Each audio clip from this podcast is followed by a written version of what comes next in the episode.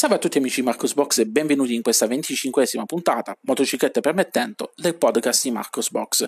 Dico motociclette permettendo perché ho dovuto riregistrare la puntata 14.000 volte a causa di interruzioni di motociclisti che si divertono a sfracciare per le vie con le motociclette e fare un casino infernale, perché è estate, vi piace fare queste cose e dare fastidio alla gente che ha le finestre aperte.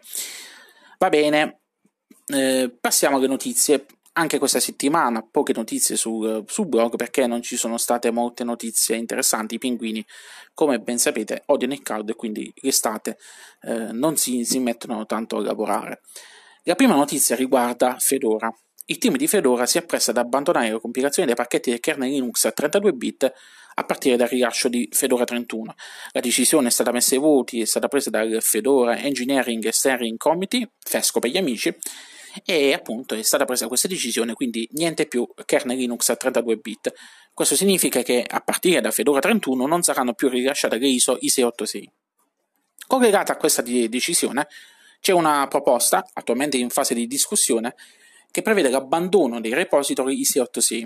Similmente a quanto accade per Ubuntu, però, l'idea è quella di continuare a mantenere soltanto i pacchetti multilib per supportare appunto i programmi a 32 bit, quelli particolari tipo Steam, driver di stampanti e quant'altro, anche su macchine x86 e 64.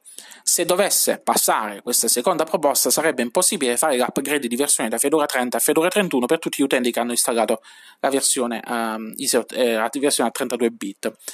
In questo caso gli utenti Fedora dovranno decidere di migrare verso distribuzioni alternative come ad esempio Debian, che continua a supportare praticamente la qualsivoglia, quindi fateci un pensiero. Se siete utenti di Fedora, iniziate a guardare e utilizzate la versione a 32 bit, iniziate a farvi un giro su Debian, iniziate ad ambientarvi, è un consiglio che vi do spassionato. Questa decisione è stata presa dalle principali distribuzioni Linux che stanno smettendo man mano di fornire versioni a 32 bit. Loro dicono perché ci sono pochi utenti, questo è anche vero perché mediamente gli utenti Linux sono più smanettoni, quindi tendono ad aggiornare il proprio hardware. Sarà anche perché la maggior parte dei computer venduti negli ultimi anni sono comunque in grado di eseguire versioni a 64 bit. Molti che magari utilizzavano versioni a 32 bit lo facevano per motivi specifici, ma non per certo per via del processore, che il processore continuava a supportarlo. Comunque io la vedo come una brutta decisione, perché sono uno di quei nostalgici che hanno l'idea di Linux come sistema operativo per resuscitare macchine vecchie. Comunque c'è sempre Debian che gira su praticamente qualsiasi tipo di architettura. Passiamo adesso a parlare di Mageia, come cavolo si pronuncia, non ho mai capito. Il team di Mageia ha annunciato il rilascio della versione 7.1. La novità di questo aggiornamento è l'aggiunta del supporto per i nuovi processori AMD Ryzen della serie 3000. La precedente versione aveva praticamente impossibile, con la precedente versione, la 7, era impossibile installare Mageia con CPU AMD della serie Ryzen 3000.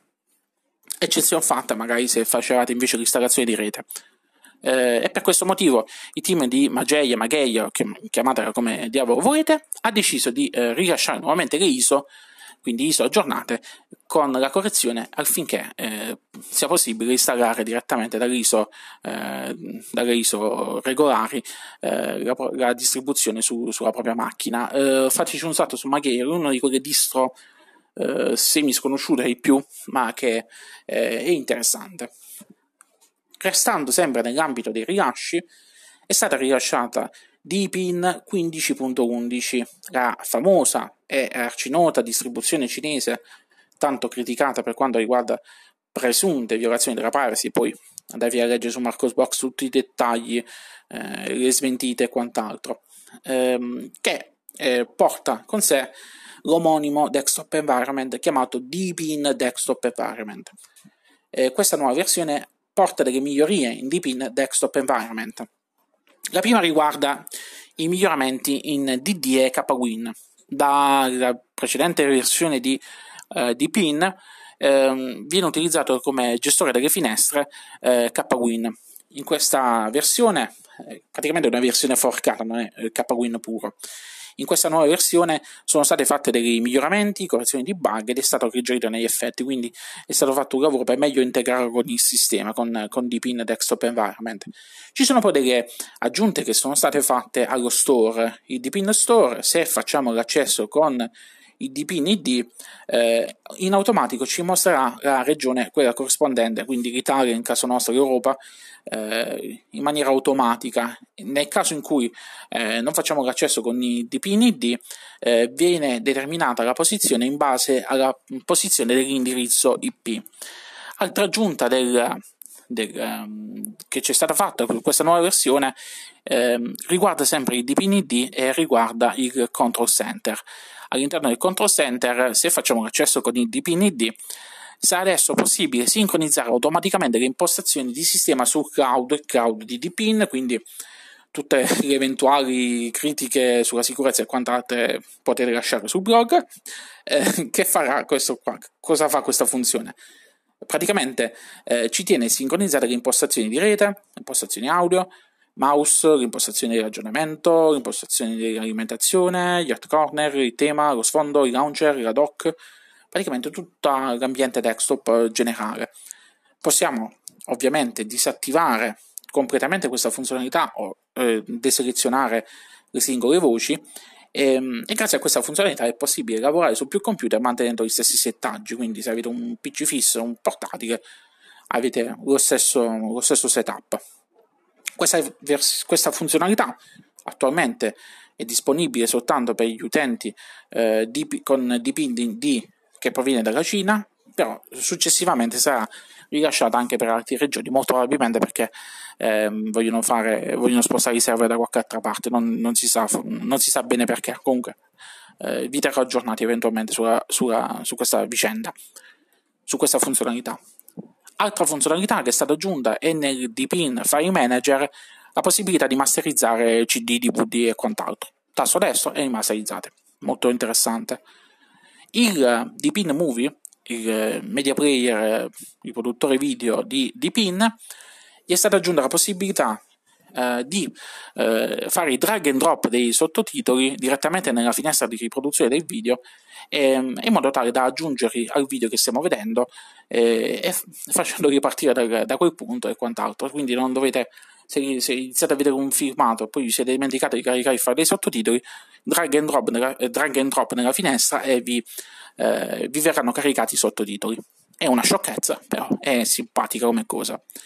Ultima novità è che nella dock, nell'indicatore della batteria, se state su un portatile, passandoci con il mouse da sopra, vi verrà visualizzato un pop-up che vi fa vedere la carica residua e quanto tempo durerà la batteria, o nel caso in cui siate connessi all'alimentazione, vi dirà quanto tempo manca al caricamento della batteria. Anche in questo caso sono sciocchezze, piccole cose, però che contribuiscono a rendere tutto più da sistema operativo professionale, diciamo così. Vi ricordo, se fate le solite critiche a Deepin, vi ricordo che comunque potete provare Deepin anche su altre distribuzioni, quindi non necessariamente la dovete installare con Deepin Desktop, Deepin Linux, Deepin Desktop Environment, quindi se volete provare questo ambiente desktop lo potete provare su Fedora. Ci sono le istruzioni su Marco's Box perché è stato ufficialmente aggiunto il supporto, oppure lo potete provare su Manjaro Deepin, che è una edizione della community dedicata appunto a Deepin. Quindi così levate di mezzo anche tutti i vari problemi connessi a questo mi spia e quant'altro. Ultima notizia, che però non è una notizia, è un articolo editoriale, lamentela, non lo so, chiamatela come la volete chiamare, che ho pubblicato questa settimana su Marco's Box, chiamato "Una piccola critica a Ubuntu e agli snap preinstallati". Che succede? Succede che con le ultime due versioni di Ubuntu all'interno del proprio sistema trovate preinstallate 4 applicazioni che fanno parte di GNOME, che sono in formato snap. Sono la calcolatrice, il gestore dei caratteri, il gestore dei log di sistema e il monitor di sistema. La critica dov'è? La critica è: perché Canonical metti queste 4 applicazioni che possono essere tranquillamente disponibili nelle controparti dai repository tradizionali, perché non metti direttamente la calcolatrice, quella tradizionale, la metti in formato snap? Non capisco la necessità di fare questa cosa. Sulla 18.04, fra l'altro, la calcolatrice era buggata perché non si integrava bene con il tema, se mettevamo il nuovo tema di Ubuntu. È più lenta a caricarsi perché la calcolatrice, o meglio, tutte le applicazioni in formato snap sono lente a caricarsi, specie al primo avvio e specie se abbiamo hard disk meccanico. Quindi mettere una calcolatrice che ci mette anche tempo ad avviarsi, è stata presa in giro anche dal canale di YouTube di Baby Vogue, questa cosa che ci mette un minuto per partire, che è una cosa assurda.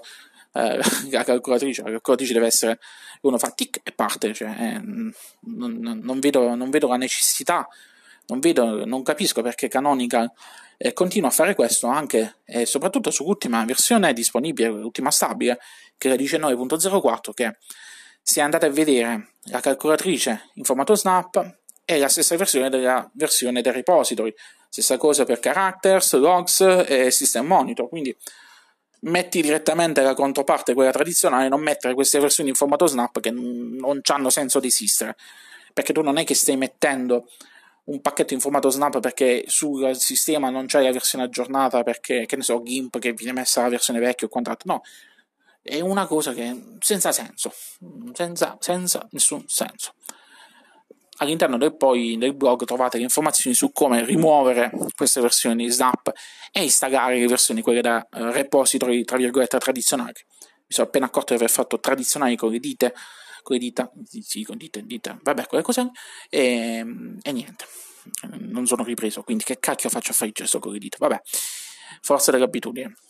Lasciate un commento su Marco's Box.